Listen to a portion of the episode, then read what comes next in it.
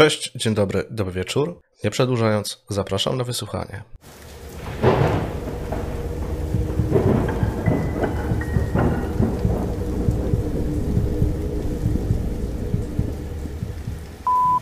Omawiane wydarzenia miały miejsce w 2007 roku w Blumenau, 300-tysięcznej miejscowości w regionie administracyjnym Santa Catarina w południowej Brazylii. To tam mieszkał 12-letni Gabriel Kuhn. Niewiele jest źródeł w tej sprawie. Wiadomo jednak, że chłopak mieszkał z matką i młodszym bratem. Według bliskich był miłym, spokojnym i uczynnym dzieckiem. Lubił wychodzić na dwór, czy też na pole, gdzie spędzał czas ze znajomymi, a także poświęcał wolność na gry komputerowe. W sąsiedztwie mieszkał Daniel Petry. Daniel miał 16 lat i spędzał sporo czasu z młodszym kolegą. Nie podobało się to rodzinie Gabriela i nie bez powodu. Daniel miał problemy emocjonalne. Był agresywny i wybuchowy.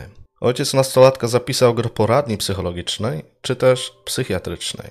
Mając problemy ze sprawiającym kłopoty synem, który wydawał się nie mieć innych zainteresowań niż gry komputerowe. Daniel początkowo unikał tych zajęć, uczęszczał na nie, ale nieregularnie, celowo się spóźniał i wymyślał różnego rodzaju powody, byle nie pojawić się w umówionym terminie na spotkaniu. W pewnym momencie całkowicie porzucił te zajęcia i przestał się na nich zjawiać.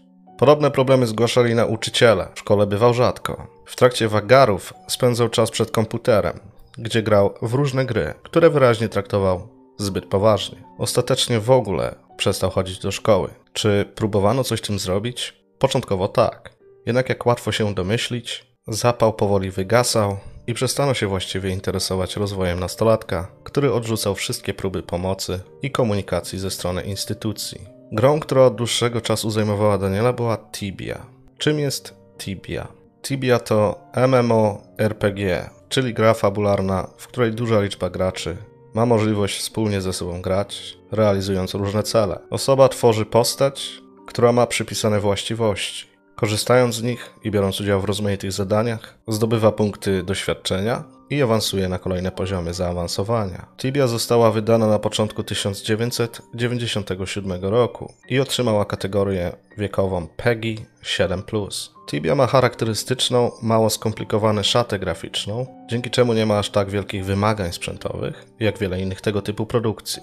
Gabriel postanowił założyć sobie konto i stworzyć własną postać w tej grze. Możliwe, że stało się tak pod wpływem starszego kolegi, który już od kilku lat spędza wolne chwile, wolne od szkoły i innych obowiązków na odgrywaniu swojej roli w tym RPG-u. Ponieważ Gabriel dopiero zaczynał swoją przygodę z Tibią, nie miał zbyt dobrej broni czy zbroi na swojej postaci. Dlatego poprosił Daniela o pożyczenie mu pewnej ilości wewnętrznej waluty funkcjonującej w grze. Dokładnie 20 tysięcy GP, czyli Golden Pieces, bo tak ta waluta się nazywa. Należy nadmienić, że nie są to prawdziwe pieniądze, a jedynie waluta, którą wykorzystuje się tylko i wyłącznie w Tibi do zakupu lepszego sprzętu i innych rzeczy poprawiających doświadczenie w trakcie rozgrywki. Kiedyś sam spotkałem się z Tibią, wielu moich znajomych w nią grało. Mnie ona tak nie pochłonęła, dlatego z własnego doświadczenia nie jestem w stanie powiedzieć Wam, jak duża była to wartość w 2007 roku. Korzystając jednak z informacji zamieszczonych na forach dedykowanych Tibi, przeczytałem opinię, że dla początkowego gracza, jakim był Gabriel, w tamtym czasie potrzeba było około 10 godzin gry, aby zarobić taką sumę. Dla osób posiadających postaci na wyższych poziomach, takich jak Daniel, ten czas skracał się nawet do godziny.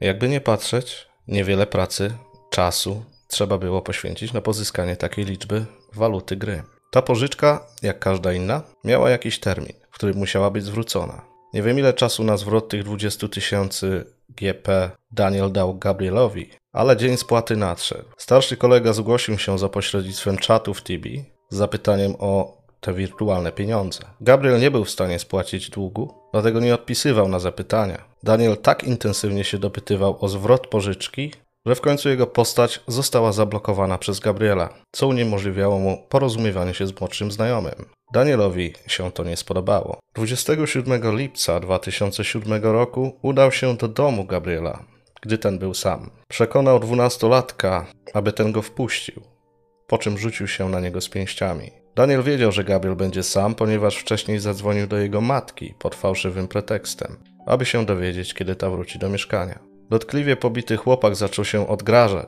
że poskarży się mamie, a następnie zgłosi to na policję. Danielowi się to nie spodobało.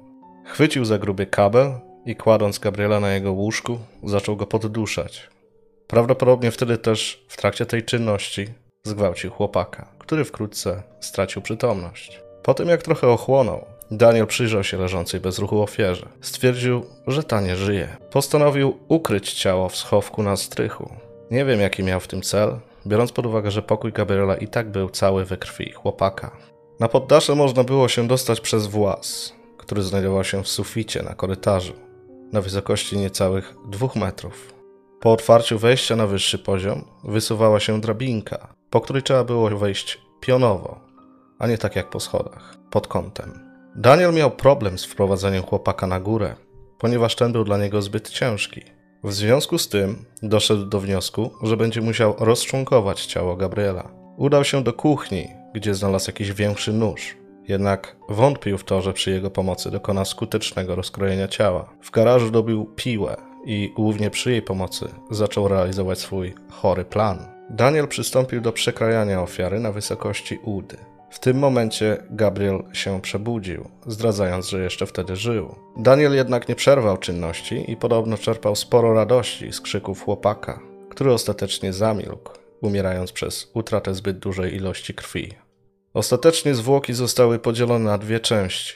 Mimo to napastnik w dalszym ciągu nie był w stanie wnieść Gabriela na strych, dlatego zostawił górną część ciała w rogu korytarza, a nogi na środku pod wejściem na poddasze. W pobliżu na podłodze leżało narzędzie zbrodni. Korpus ofiary owinięty był kablem, który Daniel użył do duszenia chłopaka. Miejsce zbrodni skąpane było we krwi. Była ona wszędzie. Na ścianach, na podłodze. Martwego chłopaka znalazł jego młodszy brat, który przerażony pobiegł do sąsiada. Ten zaalarmował służby, które natychmiast zjawiły się na miejscu. Przyjrzano się aktywności ofiary na czacie gry i tym samym szybko dotarło to do Daniela. Ten nie ukrywał, że jest odpowiedzialny za ten czyn. Został zatrzymany. Jedyne czego się wyparł to gwałt, ponieważ nie chciał być uznany za homoseksualistę. Autopsja jednak jednoznacznie potwierdziła, że doszło do kontaktu płciowego między napastnikiem a ofiarą. Daniel nie wyraził skruchy. Stwierdził, że Gabriel zasłużył sobie na to, co go spotkało, ponieważ ten go oszukał. Co więcej, zapowiedział, że jeśli po śmierci spotka swoją ofiarę w piekle,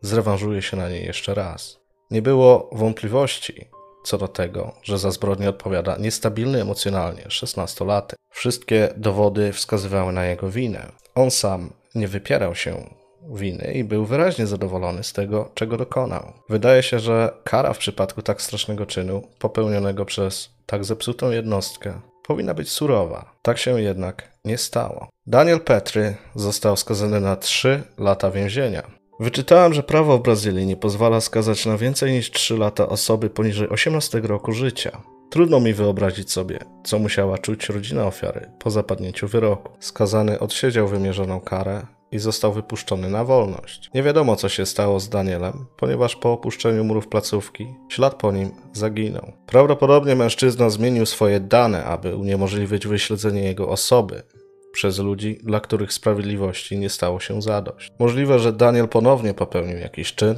za który został skazany, jednak o tym nie wiemy, ponieważ posługiwał się innym imieniem i nazwiskiem. A może już nie żyje? Tego nie wiemy. W późniejszym czasie przez posiadanie podobnych danych do mordercy ucierpiał niejaki Marcus Daniel Petry z São Paulo. Niewinny człowiek, który prywatnie miał bardzo wiele problemów przez ludzi, którzy mylnie utożsamiali go z tą zbrodnią. Działo się tak, mimo iż zostało oficjalnie potwierdzone, że Markus nie miał nigdy nic wspólnego z tym czynem. Oczywiście społeczność Tipi wyraziła sprzeciw wobec tej głupiej zbrodni, do której nie miało prawa dojść. Ja sam jestem graczem. Co prawda nie gram w Tibie, ale lubię walczyć z przedstawicielami przeciwnej frakcji w World of Warcraft dla wyluzowania się po ciężkim dniu. Chciałbym tylko zaznaczyć, że żadna gra nie jest zła i nie nakłania do takich rzeczy. Daniel był pozbawiony wszelkich skrupułów. Do tej tragedii, mam takie wrażenie, doszłoby i tak, nawet gdyby ten nie interesował się grami, biorąc pod uwagę poziom zepsucia tej jednostki. Dlatego nie należy łączyć Tibi, jak i jakiegokolwiek innego tytułu z takimi czynami. Jednak należy pamiętać, że to tylko zabawa, a potwory takie jak Daniel trafiają się wszędzie. Dziękuję za wysłuchanie i pozdrawiam serdecznie. Trzymajcie się ciepło. Hej!